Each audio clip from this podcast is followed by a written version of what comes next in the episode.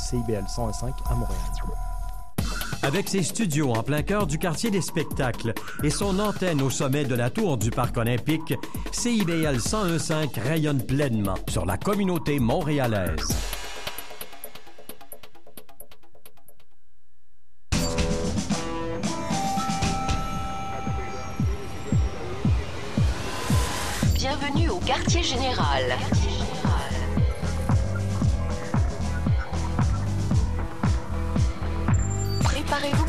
Transmission.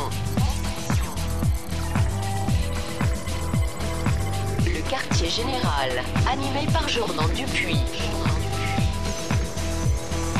Sur les ondes de CIBL 101.5, animé Montréal. Jeudi 19 novembre au 1015 Animé Montréal avec l'équipe du quartier général jusqu'à 20h ce soir. Et cette semaine, ouh, Julie de Relais réalise l'émission. Je failli ça pour mourir. Mais t'es toujours excellente. C'est un beau défi. Tu sors de ta zone de confort. Hein? C'est comme moi quand je vais au gym. Hein? Je suis pas habitué, mais maudit que je suis fier après. Voilà, donc Julie de Relais a décidé de nous, euh, de nous parler de médiocrité, en fait, de- d'aborder le thème de la médiocrité.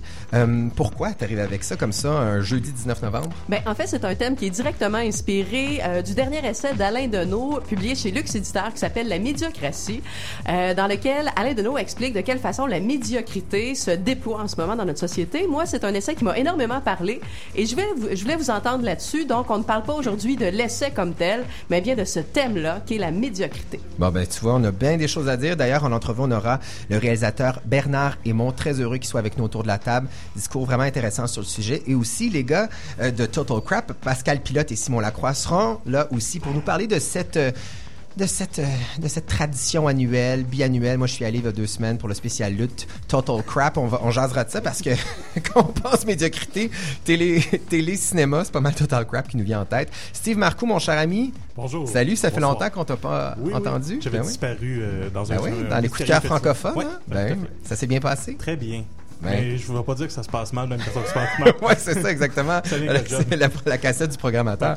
Euh, justement, tu nous parles de Mediafilm, toi qui, qui as l'habitude de, de- de jongler avec les critiques. Mediafilm, c'est cette code de cinéma qu'on retrouve Oui. sur le web. La cote dans le TV Hebdo qu'on a de- dès la jeunesse, c'est ce qui guide qu'est-ce qu'on va regarder cette semaine? Ouais, c'est eux autres, ça, Oui. qui déterminent si ça masse, si ça passe ou ça casse. Oui.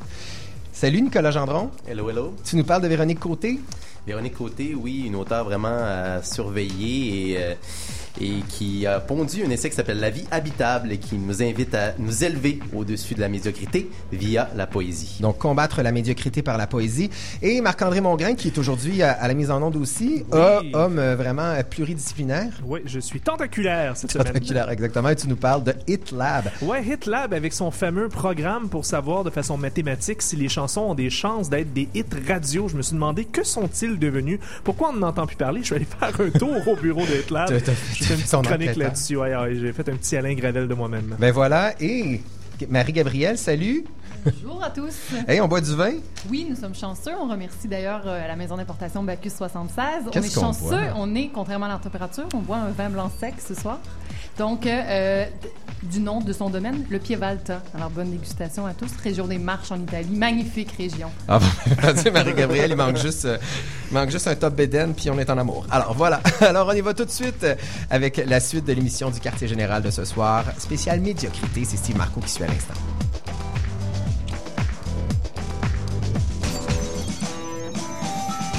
La conquête. Steve Marcoux, Mediafilm, euh, qu'on le veuille ou non, ça fait un peu la pluie et le beau temps sur les films qui passent à la télé, au cinéma, etc. C'est un élément assez important de la critique. C'est ce qui va suivre souvent le film longtemps. Je parlais tout à l'heure du TV Hebdo. Moi, quand j'étais jeune, j'achetais le TV Hebdo, puis je faisais un Moi, programme je de les tout- collectionnais. Ah, moi aussi, puis je Ah, faisais le programme de ce que j'allais enregistrer cette semaine comme film, euh, des films que j'essaie de prioriser, des 1, des 2, des 3. C'est quoi ces fameuses cotes-là? C'est ce que je vais vous parler. C'est né en 55, euh, cet organisme-là, né d'un organisme chrétien. Euh, Ah, oui, bon. donc il nous disait des choses comme à déconseiller, même les adultes avertis n'assisteront pas à ce film sous de motifs sérieux. Un chrétien sincère ne saurait y assister sans raison sérieuse. Mon Bref. Dieu, la variété de ce qui, qui était pro- ce qui était ce qui, ce qui passait au cassette va, va pas être très intéressant. Tout à fait. Il nommait aussi des films à l'index, donc à éviter. Et tout ça euh, s'est arrêté en 67. Tout était beau. C'était l'année de l'amour et de l'expo. Et Mediafilm a changé aussi. Et donc, les, les- la la fameuse cote est arrivée. euh, un est un chef-d'œuvre, deux remarquables, trois très bons. Bon pour un 4, moyen pour un 5, c'est ce qu'on parle cette semaine, les moyens. 6 pauvres et 7 minables. Les, nos amis de Total Crap vont nous parler des films minables, j'en suis certain. Mais euh, donc, ces cotes-là euh, dictent un peu euh, ce qui fait que, que ce film-là va, va rester dans le temps ou pas. Euh, et pour être un film coté 1, c'est très difficile. C'est ce qui m'a surpris un peu dans la recherche, c'est que ça prend au moins 20 ans entre le moment où le film sort Entre et- le 2 et le 1, en entre fait. le 2 et le 1. Le- tu peux être un excellent film et le, le maximum que tu vas avoir, c'est un 2. Et ensuite, tu pourrais passer au 1. Ben, tu vois, je savais pas ça. Et Julie de Relais, je t'invite à faire vraiment une petite, euh, petite mise au point parce que lorsqu'on pense médiocrité, on pense nécessairement à ce qui est vraiment mauvais, le pire du pire. Mais, mais, mais la véritable signification de la médiocrité, c'est pas ça du tout. Ben, enfin, on a, il y a souvent une connotation négative à ce mot-là. Ce qui est médiocre, c'est ce qui n'est pas excellent, c'est ce qui n'est pas mauvais, c'est ce qui est moyen. Donc, le monsieur, madame, tout le monde, lorsque les politiciens nous disent ça, lorsque les critiques nous disent ça, C'est un appel à la médiocrité. Mais voilà, on n'est pas content de savoir, de, savoir ça. Et, justement, mais c'est important qu'on en parle aujourd'hui parce que j'ai fait un sondage tantôt maison là, autour des gens et tout le monde euh, s'entend pour dire que ce qui est médiocre, c'est ce qui ne fonctionne vraiment pas et qui est pas bon. Et là, avec Mediafilm, on est là-dedans. Là. Oui, tout à fait. Et, ce qu'on voit beaucoup à la télé, moi, je, je cherchais qu'est-ce qui était un film médiocre se- selon nos critères. Euh, C'est le film d'après-midi de TVA, beaucoup. C'est le film consensuel, c'est le film qui va plaire ou pas déplaire, euh, qui, qui est correct. Et, et- et même que je pourrais vous recommander quelques films cette semaine si jamais vous avez envie de voir des films C'est des corrects. films, des films oubliables. Des films oubliables où t'es sûr de passer un moment correct durant le moment où tu le regardes, mais c'est pas quelque chose qui va te rester. Euh, par exemple, ce soir à 2 heures, il y a le film Emmanuel qui est oubliable. Ah, ben oui. qui est oubliable, qui est oubliable, mais qui est correct. Euh, on a aussi le film 54 qui, qui joue demain. L'intraterrestre aussi. On a le film Speed, L'âge des ténèbres de Denis Arcand est considéré comme un film correct. Ben voyons donc. On a Bernard Ben, et si tu l'as vu, tu serais convaincu que c'est correct sans plus. Oui, mais je, je pense En fait, pas m'étonne serait... que c'était pas mieux, euh, pas pire que ça, en fait, comme cote. Oui, tout à fait. Ben, Bernard Raymond, réalisateur autour de la table, est-ce que ce genre de cotation-là, c'est quelque chose que vous suivez? Comment vous vous sentez par rapport à ça? Vous qui, qui, qui devez en même temps euh, euh, vous questionner sur la réception du public, euh, qu'est-ce que vous pensez de ça, de, de Mediafilm, premièrement, et, et du système de J'ai- j'ai pas- cotation? vraiment, j'ai pas vraiment d'opinion. Euh, j'ai plutôt tendance à être d'accord avec Mediafilm pour des chefs-d'œuvre. bon, ben ça, c'est un bon Alors, départ. c'est c'est dire que le temps joue son rôle. Mhm. Euh, Il y a beaucoup de bons films dont on ne sait pas s'ils vont passer l'épreuve du temps. Euh, les mauvais, c'est clair, euh, on le sait tout de suite. Mais il y a comme une espèce d'entre-deux où il faut voir. Or, euh, écoutez, j'ai pas, pas vraiment d'opinion. Moi, je choisis pas les films euh, que je vais voir euh, comme ça. Mais est-ce que vous, euh, vous regardez les, les- les systèmes de cotation par rapport à vos propres films? Parce que là, Ouais, évidemment... ouais, ça, ça- ça m'est arrivé. OK, est-ce que vous voulez savoir un peu ce que Mediafilm? Non, pas vraiment, mais non. vous avez une assez bonne moyenne quand même si on veut. de, de médiafilm, là, si on se fie. Là. Mais est-ce que c'est quelque chose qui vous touche, ça, les systèmes de cotation en tant que réalisateur, de dire, ah, Moi, un film est coté si- tant si, ou tant? Si je pouvais, à- quand je sors un film, euh, disparaître à ma petite cabane dans le bois, où j'ai ni l'électricité ni l'eau courante, je le ferais à chaque fois.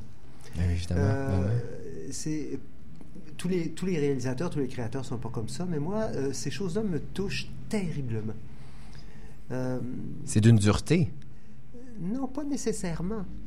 Euh, le sentiment, en tout cas, que. En fait, un créateur résiste à l'idée que ce qu'il a fait peut être très ordinaire. Au fond, si je me mets à côté de moi, je regarde mes films, je me dis oui, bon, ils vont, ils vont disparaître. Je veux dire, j'ai pas été un grand cinéaste. Je peux me le dire moi-même.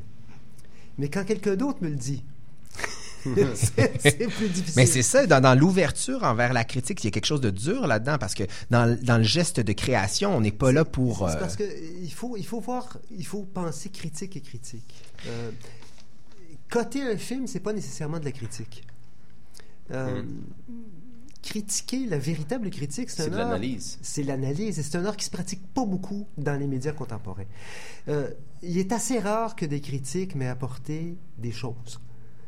Parfois, ça arrive. Et quand ça arrive, ça peut être mauvais, c'est pas grave. J'ai appris quelque chose. Mais euh, quand on me dit, Ah, les, les films de M. Aymon sont trop lents, Ah, Ah bon? 16 août, exactement. Grosse, grosse critique ici. Tout à fait. Ben, ben, ouais, exactement, il est super, super constructif. Mais par rapport justement à Mediafilm, euh, est-ce qu'ils vont dans l'analyse comme ça, aussi détaillée, pour justifier justement leur système de, compta- de cotation? C'est assez succinct, les, les, les critiques euh, de, de Mediafilm, mais ils font une chose, par contre, qui, qui aide aussi avec le temps, c'est qu'ils peuvent revoir un, un film.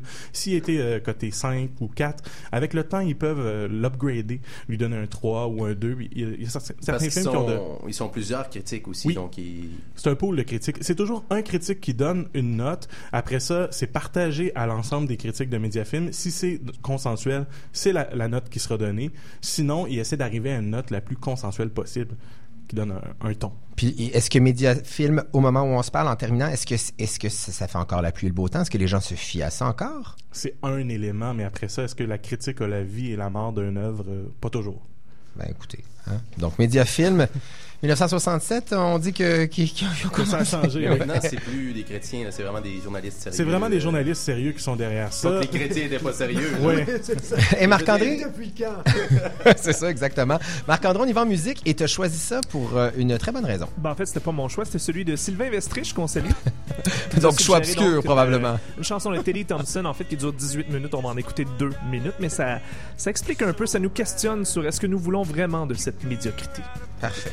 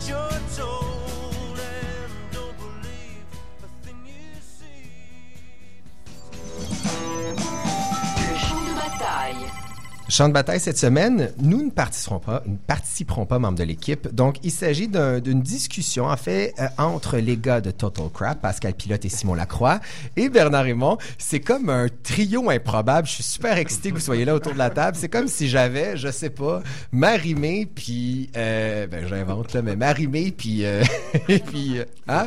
Moi, j'ai- Exactement. moi, j'aime bien à quel point Bernard Raymond sourit à chaque fois qu'on dit le mot total crap. j'adore, j'adore- j'adore ça.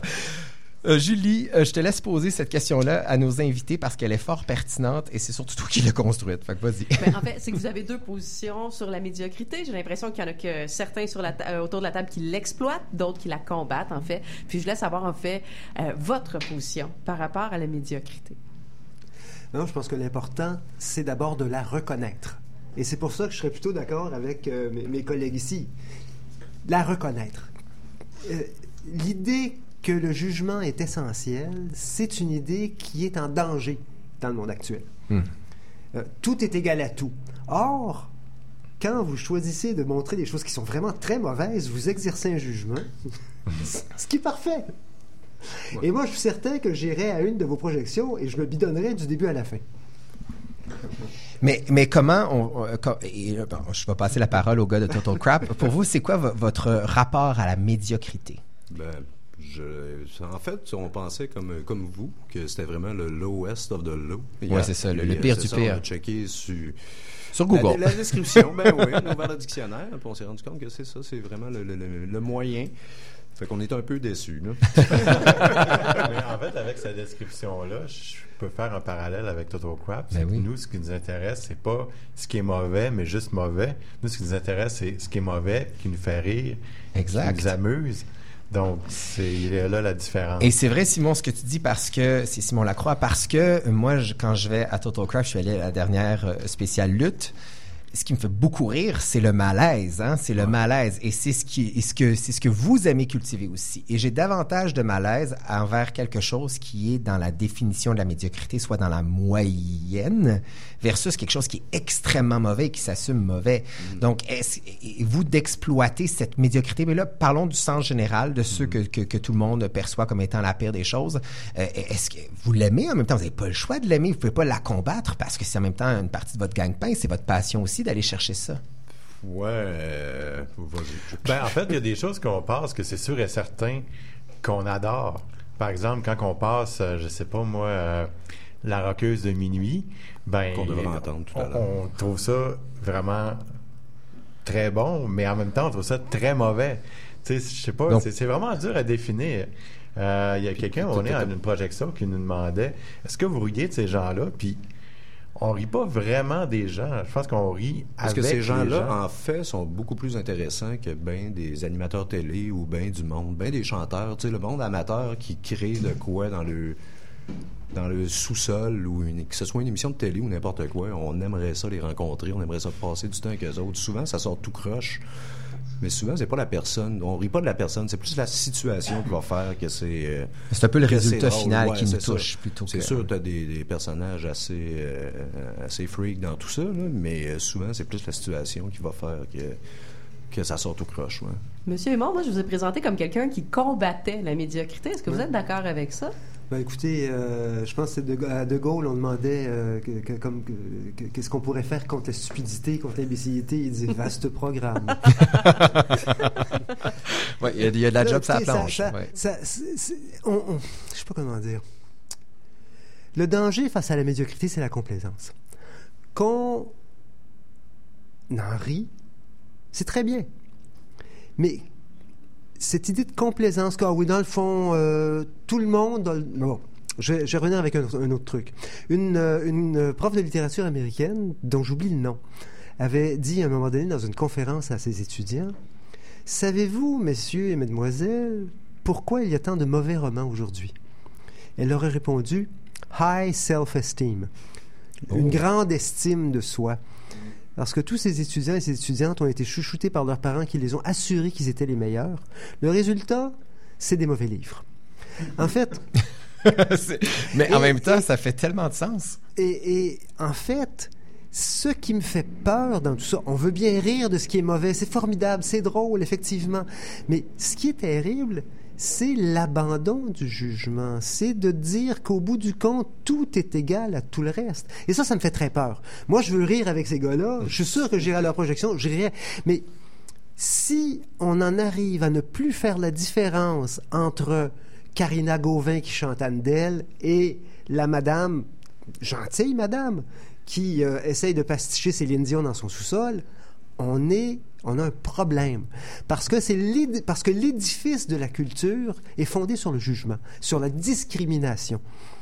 Euh, Alors, c'est sûr qu'il y a des gens de gauche qui disent oui, mais euh, la discrimination, en fait, c'est la discrimination contre les goûts des pauvres gens. Non.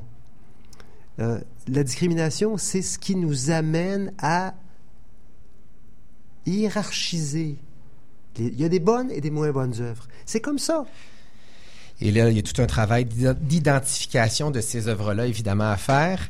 Les gars, je pense que vos positions sont claires, c'est intéressant. Vous avez deux visions quand même assez différentes de la chose, mais qui, étrangement, se retranchent à plein d'endroits? Ça va, ça va, ça, Oui, ça va oui. finir en peine de bière, Ah, cette, J'aimerais vraiment cette ça. affaire-là. J'aimerais beaucoup ça. Puis, euh, je je Mais vous irez le vais 5 donner mes décembre. Vous irez, Bernard, au- le 5 décembre au spécial Noël de Total Crap. Vous allez avoir beaucoup de plaisir. Ah. Marc-André, tu es en, en régie, mais écoute, je te laisse présenter cette chanson-là. En fait, c'est un, mix, si je peux dire, là, de chansons. Ben, c'est un genre, c'est un, c'est un numéro en fait que j'avais vu à Juste pour rire, un groupe australien qui s'appelle Axis of Awesome et qui euh, reprend euh, 72 hits euh, en, en une seule chanson de 4 minutes sur les mêmes quatre accords dans le même Hi. dans le même ordre et sur le même tempo. Vous allez voir, ça, ça passe au bar et ça nous rappelle à quel point les chansons populaires sont souvent assez semblables. Merci les On écoute ça tout de suite et de retour avec entrevue avec Bernard. My life is brilliant. My love is pure. I saw an angel Of that I'm sure. Well, that's just two songs that are similar. That's forever young. Three I songs. wanna be forever young. I won't hesitate no more, no more. It cannot wait. I'm yours. This is the way you left me. I'm not pretending. No love, no hope, no glory, no happy ending you.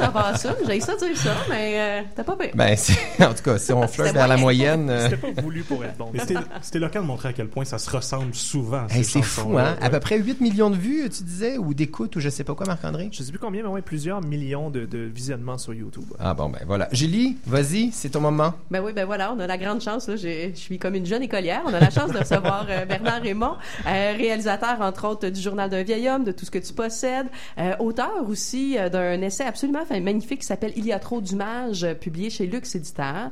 Euh, moi, on vous a invité premièrement parce qu'on aime beaucoup votre œuvre, mais aussi parce qu'il y a, il y a une réelle discussion entre l'essai d'Alain Deneau, La médiocratie, et votre essai Il y a trop d'images. Il y a un propos qui, il y a- vos propos se rejoignent quelque part. Et je vais commencer avec une question aussi simple que vaste. Est-ce que vous considérez aujourd'hui que le Québec est une société médiocre? C'est une société dans laquelle il y a beaucoup de médiocrité. Je n'irai pas jusqu'à dire que c'est une société médiocre. J'ai entendu Guy Rocher, le grand sociologue, qui a maintenant près de 90 ans ou plus de 90 ans, très récemment faire une conférence où il déplorait les déficits du Québec, les grands déficits du Québec. Et ce ne sont pas ceux que les libéraux s'acharnent à combattre. Pour euh, Guy Rocher, il y aurait deux grands déficits, le déficit linguistique et le déficit esthétique. Bon, le déficit linguistique, on- on sait tous, même les intellectuels, à quel point on est mal à l'aise dans notre langue. Ça, c'est clair. Mais le déficit esthétique, Guy Rocher disait à quel point le Québec était laid. Et je ne parle pas de la nature, on a une nature extraordinaire. La baie de cette île, c'est une pure splendeur. Mais cette île, c'est une horreur. Partout. Écoutez, moi, j'arrive aujourd'hui de ma cabane près de Maniwaki et j'ai fait 300 km dans l'horreur. Je pars de l'entrée du parc des Laurentides, je descends jusqu'à Montréal. Tout le patrimoine bâti a été scrapé. Bon, je ne vais pas m'étendre là-dessus, mais c'est dire à quel point on a peu de soucis pour la beauté. Pour l'esthétisme, tout à fait. Eh, je- non, pour la beauté. Le- pour moi, c'est différent. L'esthétisme, Ah oui? C'est une autre affaire. OK. Mais pour la beauté, ouais. euh, il y avait dans le patrimoine bâti québécois, dans les, dans les maisons paysannes, une beauté, une simplicité, une perfection des matériaux qui a été recouverte par le clabord en aluminium, par vinyle, partout. Et c'est la même chose avec la culture traditionnelle, la culture populaire, qui était une- d'une profonde beauté et qui a été abandonnée. Bon. Alors, j'ai peur qu'il y ait une tendance à la médiocrité. On s'est voué corps et âme à la culture de masse, principalement américaine, ce qui nous a fait oublier la beauté de notre culture populaire et la grandeur de la culture française de laquelle on vient. Parlant de beauté dans vos films, vous êtes, selon moi, à contre-courant Ouais. dans vos thèmes, dans votre esthétique. Vous Ouais. parlez de dépouillement, de Ouais. foi. Ouais. Est-ce que vous avez l'impression d'être euh, un, un combattant ou d'être un rebelle dans votre démarche artistique? Euh, Écoutez, tout le monde est rebelle maintenant. Et je veux dire, non, non, mais c'est- fou, on peut pas pas être rebelle. Alors, oui, oui, moi aussi, je suis rebelle. non, non, mais c'est, c'est, c'est, c'était- non. Je, je, y a, y a comme, Mais il y a comme- résistant. il y a comme résistant, même ce mot-là est galvaudé. Je suis épuisé. épuisé par le monde dans lequel je vis. Euh, et je ne suis pas certain qu'on y puisse grand-chose. Il y a comme un mouvement historique terrible en ce moment. J'ai j'ai souvent l'impression qu'on est presque comme dans les années 30. Mais Mais comment faire pour ne pas baisser les bras, justement? ben, il faut créer de la beauté. Donc, Puis comment qu'on fait ça, créer de la beauté dans un, dans un monde comme... Écoutez, ce que, ce que, je, peux, ce que je pourrais vous dire, c'est il faut lire et voir le plus de grandes œuvres possible pendant le plus. C'est, il faut s'inspirer de cette grandeur-là. Il faut avoir lu Dostoïevski, il faut avoir lu Balzac, il faut avoir lu les films de Dreyer. Il faut s'élever. Mais vos, vos personnages, justement, dans le journal de vieil homme, euh, Katia et le vieil homme en question, son Oui. père, sont, cèdent quand même par moments au cynisme. Comment... Absolument. Donc, mais, mais bon, euh, il cède, surtout Katia. Mais Mhm, le vieil homme, lui, non. Parce que euh, quand. il est euh, déçu que sa fille cède, d'ailleurs. Il est déçu que sa fille cède, mais il garde son espoir dans la jeunesse. Il dit au professeur cynique, mais comment pouvez-vous enseigner quoi que ce soit à vos étudiants si vous les méprisez? Mhm. Alors, y a- il y a pour moi, le mépris, c'est pas une option. Et, et- et c'est pour ça que euh, je, fais, je fais une différence entre le jugement et le mépris. Il faut juger, il faut dire ceci est bon, ceci est... Mais le mépris, c'est autre chose. Il faut pas mépriser ce qu'on considère pas bon. Mhm. Euh, mais c'est une tâche presque insurmontable. Mais il faut créer de la beauté. Il faut en créer. D'abord, il faut la voir aussi.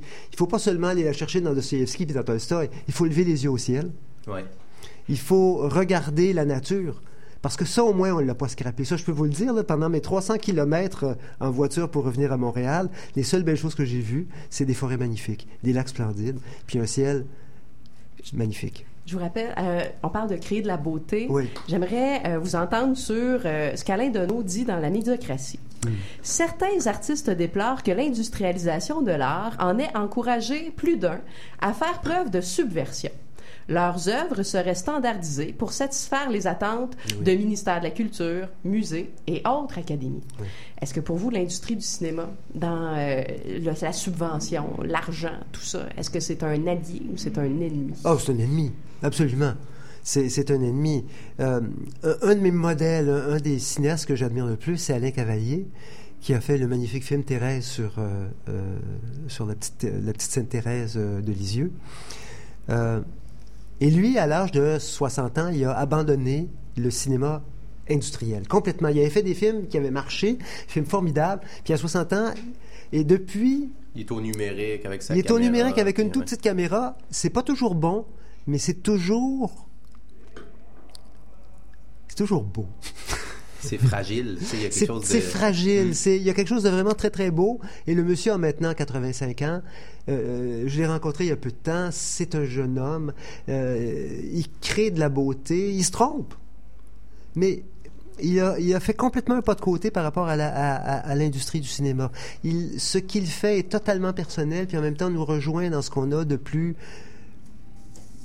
de plus près de l'innocence, je dirais. Et, et j'en viens à, votre, euh, à ce que vous disiez sur la rébellion, sur euh, la subversion. Excusez-moi, mais c'est tellement facile d'être subversif aujourd'hui, c'est même obligatoire.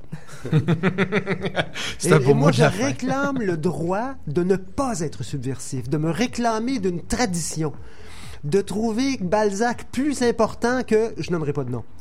Bernard Raymond, nous allons euh, nous laisser sur ces prises de position. Merci beaucoup. Et restez là parce qu'après la pause, c'est euh, Marc-André Mongrain en chronique. Nicolas Gendron, les gars de Total Crap seront là. Et Steve Marcoux, j'ai hâte de t'entendre en collaboration avec Marc-André sur HitLab.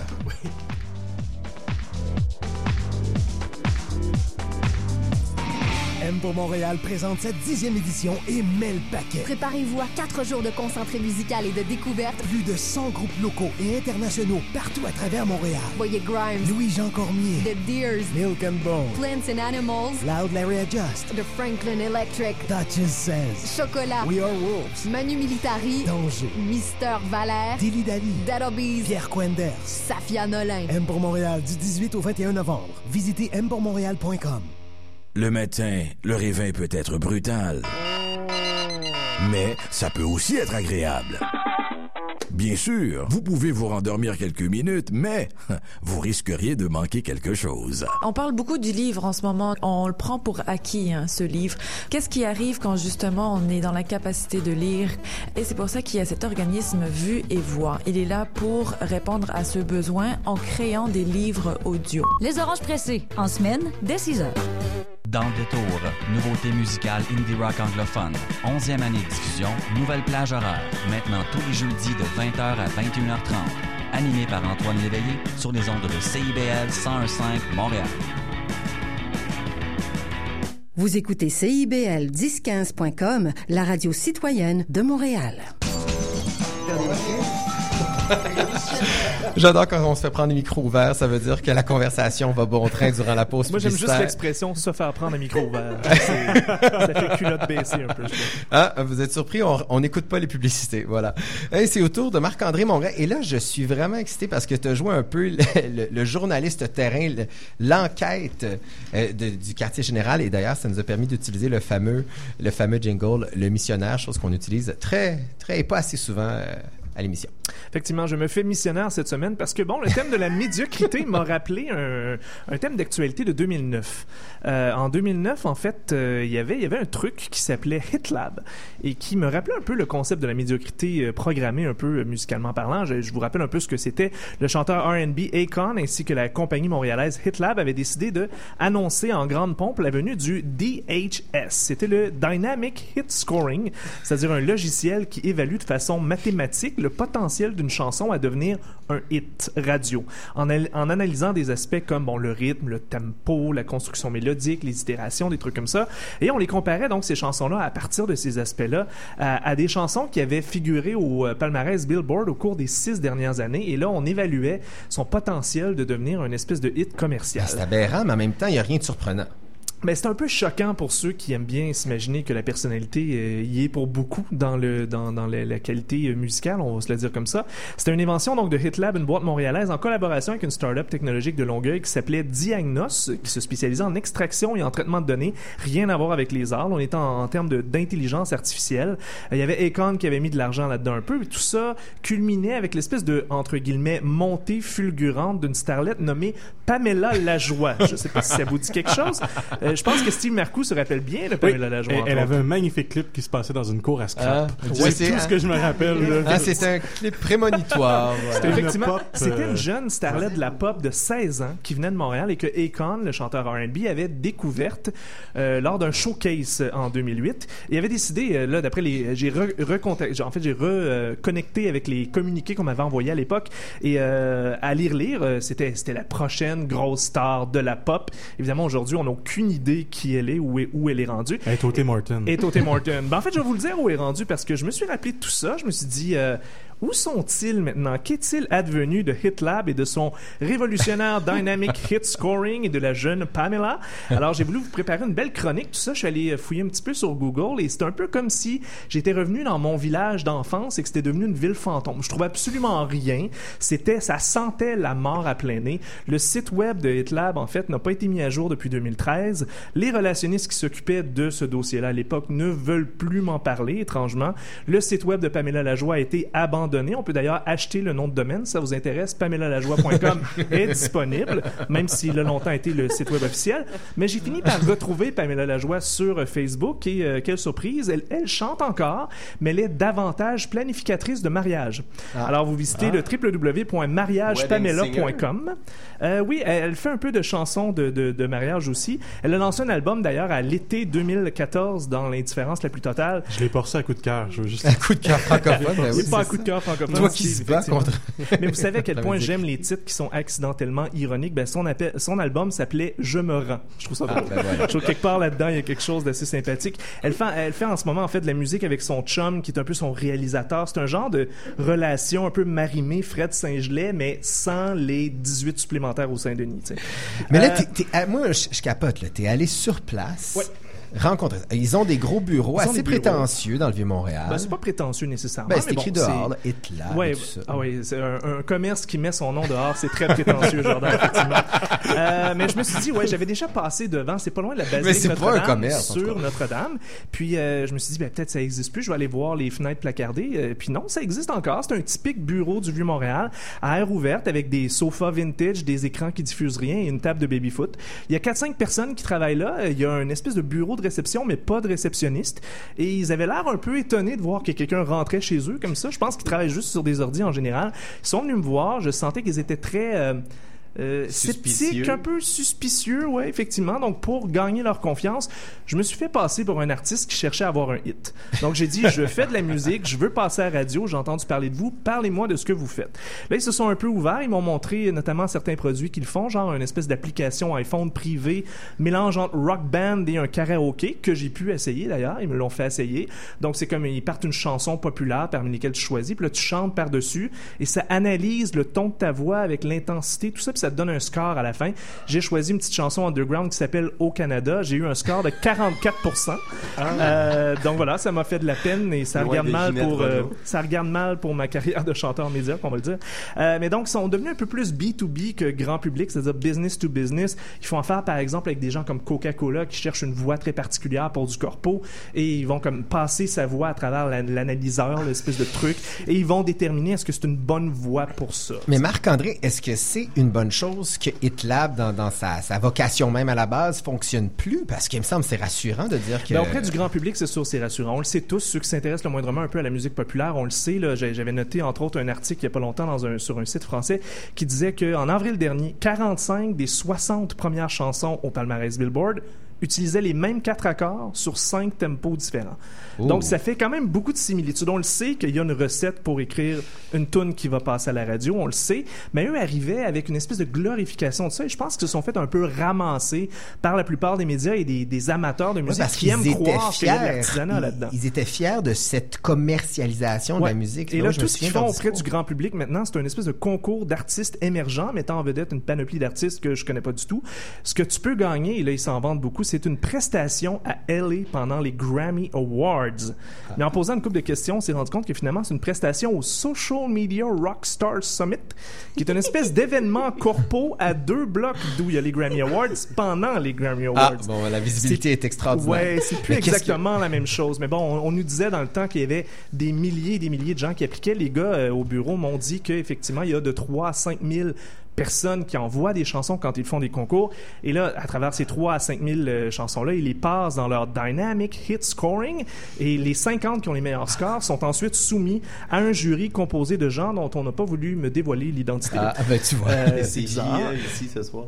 Mais étant donné que je me faisais passer pour un artiste, ils m'ont donné des bons conseils. Ils m'ont dit, entre autres, il te faut une belle photo promotionnelle.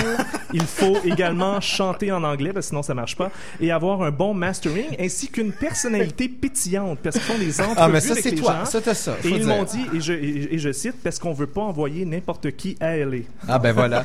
Hey, euh, je me retourne vers Steve Marcoux, je te laisse le mot de la fin. Steve, toi qui es programmateur au festival Coup de cœur francophone, qui se fait le derrière pour nous faire découvrir des artistes et t'es complètement Est-ce à que, est-ce que tu sers de ce programme-là? C'est ça qui m'intrigue. absolument Mais qu'est-ce que tu penses d'une aberration comme ça? Ah, ben, la grande foutaise. Après ça, c'est la, la personnalité de l'artiste, ça va plus loin. Mais c'est un truc pour créer des radio stars comme dans le temps, mais ça ne fonctionne pas comme ça. Ben, je tiens à vous dire d'ailleurs que la fin de ma visite, ils m'ont montré toutes sortes de portraits, de photos d'artistes qui ont eu des grands, grands succès. Ça fait 12 ans que je suis journaliste musique. J'ai jamais entendu parler d'aucun des artistes qui m'ont montré sur les photos, sauf Pamela Lajoie. Alors, j'imagine que euh, la gloire, c'est relatif. Ils ont probablement une grande gloire en tant que planificateur de mariage. Je laisse la parole à Pascal Pilote. Il ça, veut te poser une ça question. rappelle un peu les euh, song poèmes des années 60 dans les magazines. Tu avais des petites annonces. Envoyez-nous votre texte, on va mettre ça en musique. Ben, voyons donc. Pour vrai? Tu envoyais ton texte, tu envoyais ta recette d'un carré aux dates.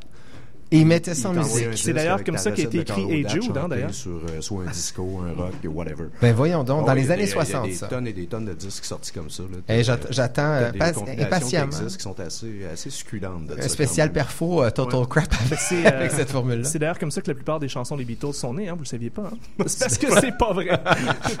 bon, Hey, écoutez, euh, justement, ben on va se justement. quitter avec une chanson. La délicieuse Pamela. Oh, la délicieuse Pamela. La chanson qui l'avait fait découvrir à tout ce monde à l'époque avec Akon. C'est une chanson qui s'appelle Le sang des Ah, innocents. il y a quand même bien profondeur Et ici. vous allez voir, vers à peu près 1 minute 30, vous allez reconnaître la voix de Akon qui tente de chanter en français avec beaucoup d'autotune. C'est assez médiocre, merci. Et on vous, vous- on vous fera pas ça endurer très très longtemps. Après ça, c'est Nicolas Gendron. se contentent de peur. Pour eux, ma vie serait la vie de rêve. Des kilomètres nous séparent. On dit loin des yeux, loin du cœur. Spectateurs du désespoir. Nos vies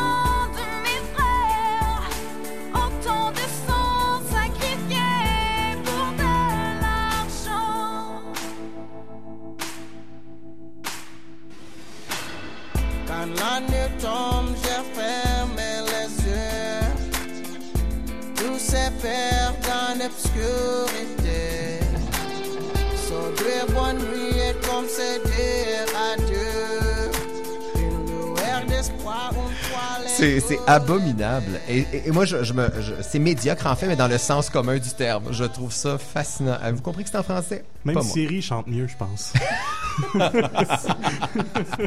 Hey, ça, ça, ça, ça veut dire que ça se passe pas bien. Je me retourne vers Nicolas Gendron qui vient de finir de boire une petite gorge d'eau. Hein, il s'éclaire la gorge avant sa chronique. voyons. Ben ouais, tu nous parles de Véronique Côté, euh, femme de théâtre, mais aussi euh, femme de poésie qui veut combattre justement la médiocrité par la poésie. Euh, rapide tour de, de, de, ce- de son CV. Véronique Côté, on l'a vu comme comédienne, entre autres, dans le cycle des promesses de Wajdi Mouawad. Elle est, en- est présentement dans 1984 au Trident, l'adaptation du roman de George Orwell. Et comme auteur, elle a piloté euh, Attentat, comme auteur et metteur en scène avec sa sœur Gabrielle Côté l'année passée au théâtre de Katsu, qui est une espèce de festin poétique pour bousculer l'ordre du monde, l'ordre établi du monde.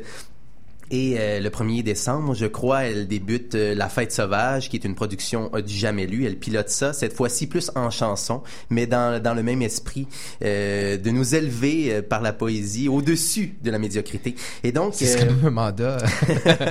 qui est quand même un grand mandat. Elle s'est donné du travail pour 2016. ouais, mais moi, je- en fait, c'est moi là, qui a résumé son mandat comme ça parce qu'elle, c'est plus, euh, elle, a- elle en appelle à, à cette part de poésie qu'il y a en chacun de nous. Dans son essai La vie habitable, qui est, qui est paru l'an dernier en 2014, édité par Nouveau Projet.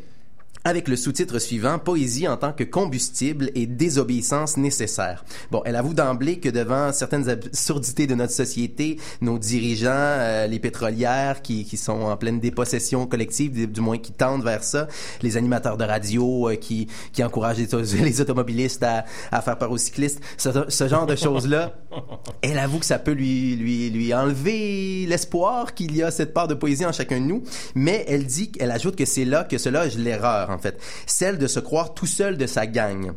Celle de perdre confiance, celle de renoncer à voir ce qui brille au fond des gens, même ceux avec qui on ne partage apparemment aucune valeur, celle de cesser de s'adresser chez nos contemporains à cette part qui tremble, qui cherche la beauté, qui aime, celle de nier que le besoin de poésie existe au cœur de chacun. Donc, c'est un inventaire des, traces enfouies de notre grand besoin de poésie qu'elle dresse dans un essai euh, humaniste, euh, certainement idéaliste, mais toujours sensible. D'entrée de jeu, elle prend bien soin de départager la poésie du poème, pas pour amoindrir le, le genre littéraire qu'est la poésie, mais bien pour abattre les idées reçues qu'on a sur la littérature et que certains voudraient associer à l'idée d'un luxe en opposition aux vraies affaires.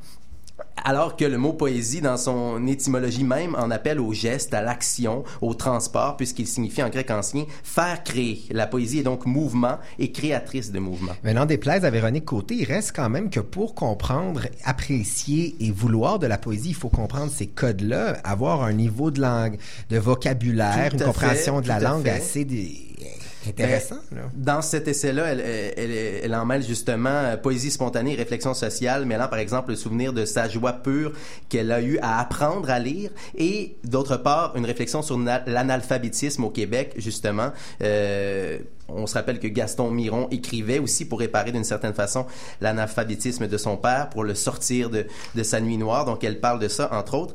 Euh, mais dans, dans cette définition des, des, des, des- dans cette veine des définitions presque impossibles, la poésie, il y a aussi la beauté dont parlait Bernard Raymond. Donc la beauté du territoire, bien sûr, la beauté de la nature, la beauté, mais aussi celle du geste, de l'humain, pour ne pas dire la bonté. Donc cette beauté pour euh, Véronique euh, Côté qui est foncièrement non utilitaire, hors des jargons économiques, car combien vaut un vol d'outarde, justement, demande-t-elle. Elle convie aussi euh, des gens qu'elle apprécie beaucoup, une psychologue, un philosophe, l'anthropologue Serge Bouchard, le cinéaste Hugo Latulippe ou l'artiste militante Catherine Dorion, à éclairer euh, sa réflexion. Par rapport à la poésie dans leur pratique. Donc, j'aimerais quand même euh, citer quelques extraits ici parce que Véronique Côté s'attaque à la cacophonie générale en cette ère d'opinion à tout va, citant de vraies questions du jour posées à la population par Météo Média ou TVA Nouvelles. Êtes-vous content d'avancer l'heure?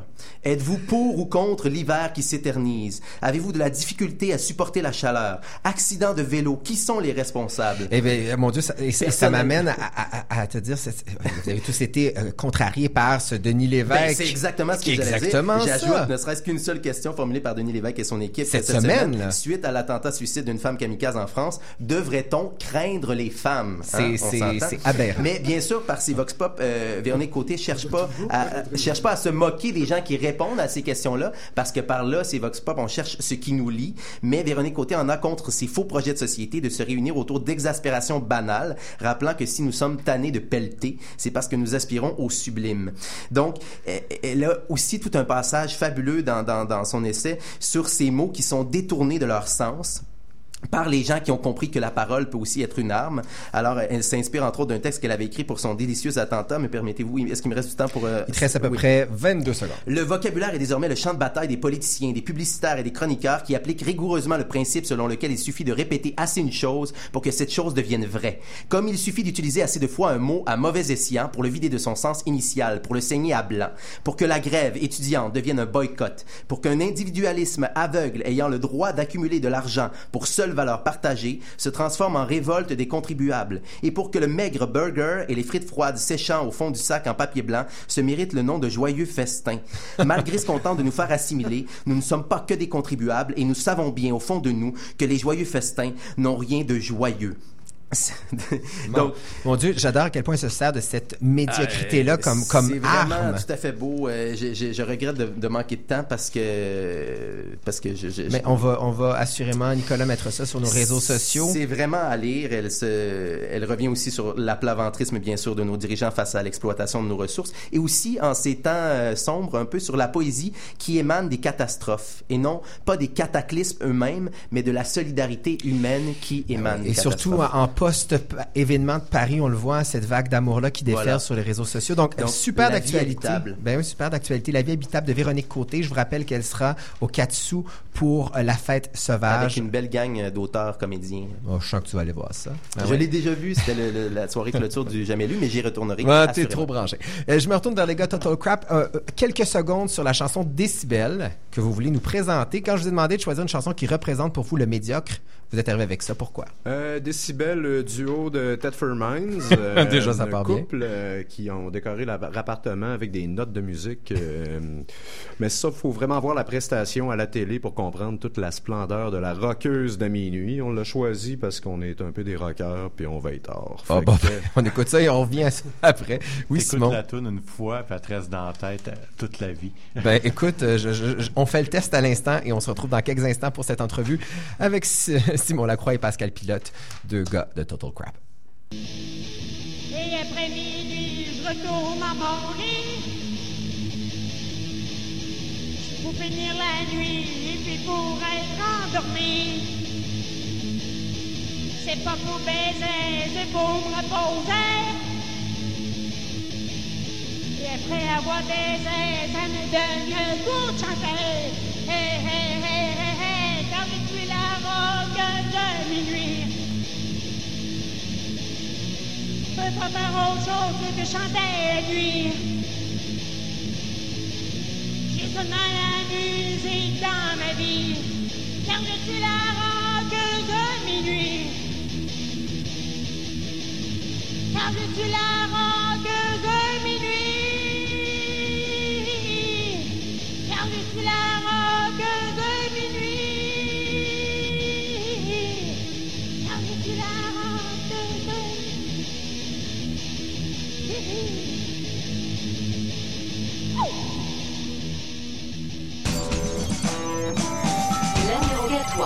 C'était pas plus qu'une minute trente de ce Pas sûr, célèbre... Pas sûr que la roqueuse de minuit s'imagine qu'elle jouait dehors, coin Sainte-Catherine, Oui, Saint-Laurent ce soir. C'est pas mal le pic de sa carrière. Vous irez la je voir à Thetford. Exactement. Il s'agit de Simon Lacroix et de Pascal Pilote, les deux fondateurs de Total Crap. Bonsoir les gars. Bonsoir, bonsoir. On vous a entendu un petit peu tout au long de l'émission. Là, c'est maintenant c'est le temps de jaser de, de votre euh, phénomène Total Crap, faut le dire. Ça fait 12 ans que ça existe. Moi, j'ai eu la chance d'a- d'assister à celui il y a peut-être trois semaines ici au Club Soda à côté. C'était un spécial lutte.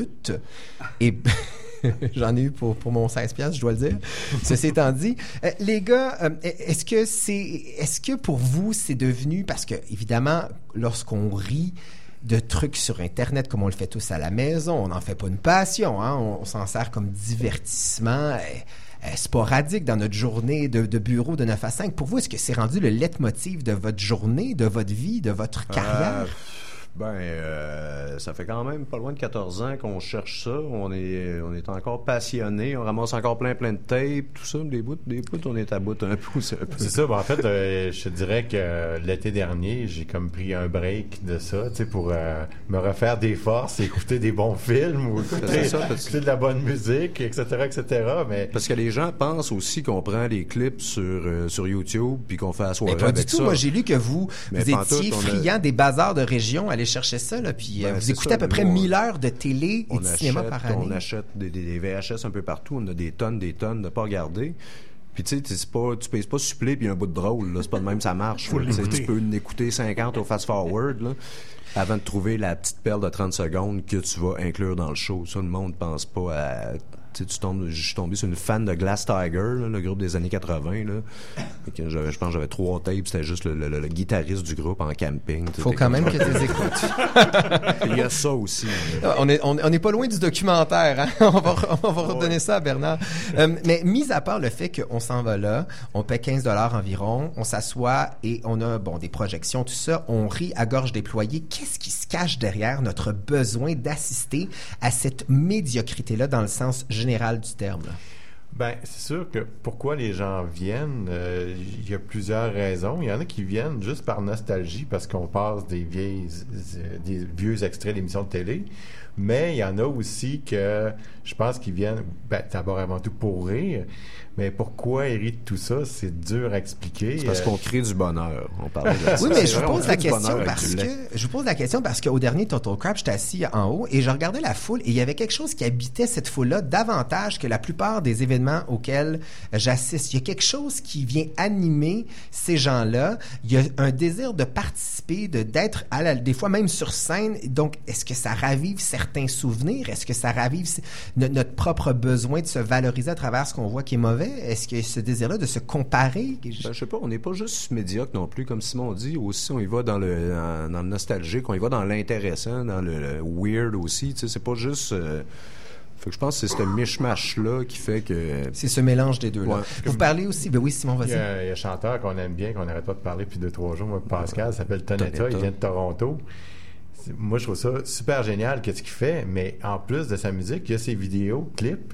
Lui, en fait, chaque fois qu'il fait une chanson, il fait à peu près une par semaine, il fait un vidéoclip. Ils sont tous filmés de la même manière, caméra en plan américain.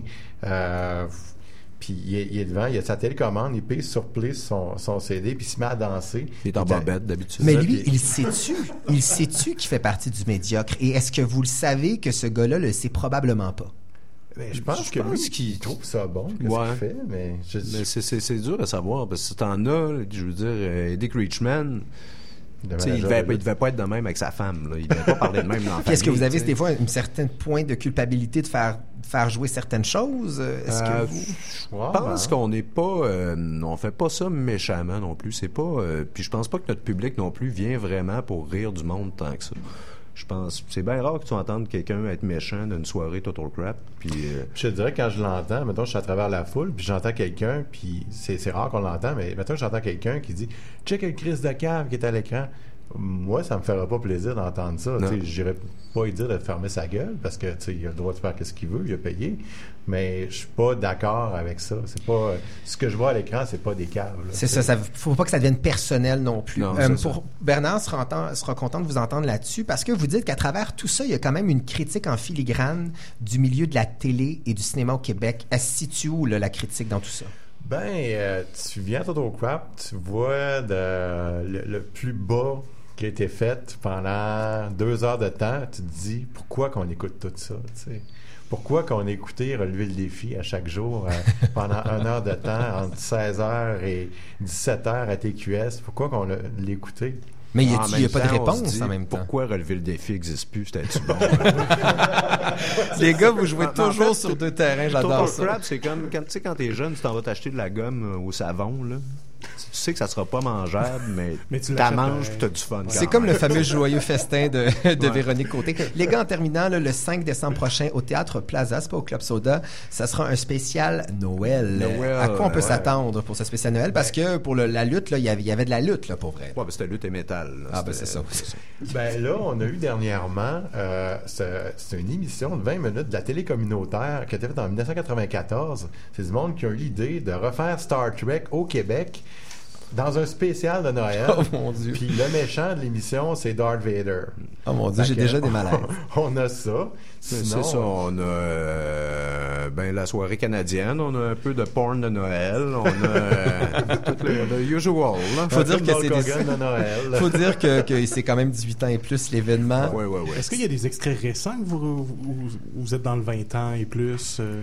Ben, en fait, c'est sûr que nous, on laisse mûrir les extraits. C'est comme du bon vin, ça vient meilleur avec le temps. Mais oui, il y a- il y, a beaucoup d'extraits. Ben, il y a quelques extraits récents. euh, Comme il y, a, il y a deux ans, on passait des extraits de l'arbitre qui passe encore Oui. à V à chaque vendredi. Maître Goldwater, là, vous Ben embarquez oui. dans quelque chose, là. C'est vrai qu'il y, a- il y a des perles dans l'arbitre. Ouais. Je pense que, hein, la, la, la crap. On t'entend pas, Nicolas. Nicolas, on t'a pas entendu, mais j'imagine que c'était plein de pertinence. Disais qu'il n'y avait aucune idée, Bernard. Euh, Il y avait aucune idée, Bernard, il est complètement décontenancé. Les gars, donc on vous invite à aller faire un tour au, au Total Crap spécial le 5 décembre prochain Théâtre Plaza, votre page Facebook. Allez pas sur le site de Simon Lacroix, ça n'a pas rapport, il est pas adapté. Allez sur la page Facebook de Ouais, ben, Total Crap. Sur, mon site, il y a une partie Total Crap, il y a une partie aussi. Exactement, pour en apprendre sur tes projets personnels. Ben oui, allez-y, mais allez voir euh, la page Facebook de Total Crap. Merci beaucoup Bernard Raymond de votre passage. C'était vraiment agréable. Vraiment, vraiment agréable. Merci Steve Marcoux, Julie Drolet, les gars Total Crap, Nicolas Gendron, Marc-André Mongrain et Marie-Gabrielle Ménard, préposée au vin et éventuellement collaboratrice à l'émission, est en, est en observation. On a le luxe d'avoir des, des gens euh, en observation ici. On vous laisse avec Antoine Léveillé jusqu'à 21h30 au 105 Animé Montréal.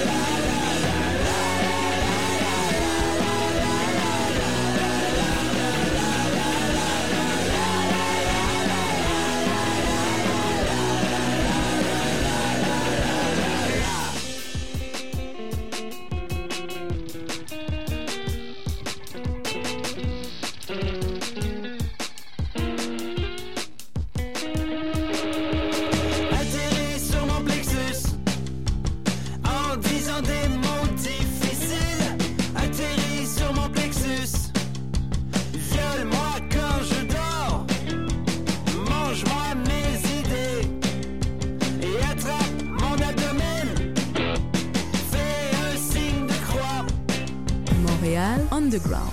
Le samedi soir, sur les ondes du 101.5 FM, c'est Montréal Underground. Pour le meilleur de la musique urbaine à Montréal, nous sommes la référence. Actualité musicale, chroniques, entrevues et même prestations en direct, Montréal Underground est votre show de radio. Alors on vous attend chaque samedi de 22h à minuit sur CIBL 101.5 Montréal. Montréal Underground.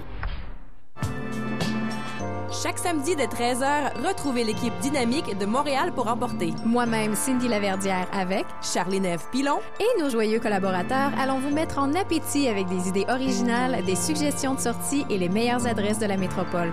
Montréal pour emporter, un magazine sur l'art de vivre pour mieux profiter de la ville. Tous les samedis 13h à CIBL 101.5 Montréal. Écoutez pendant que c'est chaud.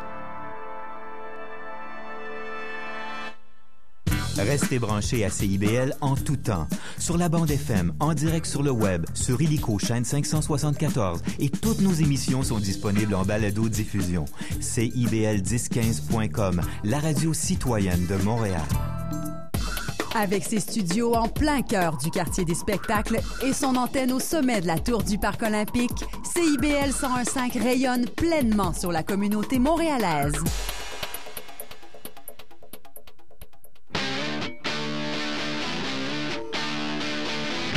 Bonsoir à tous. Bienvenue à l'émission dans le détour.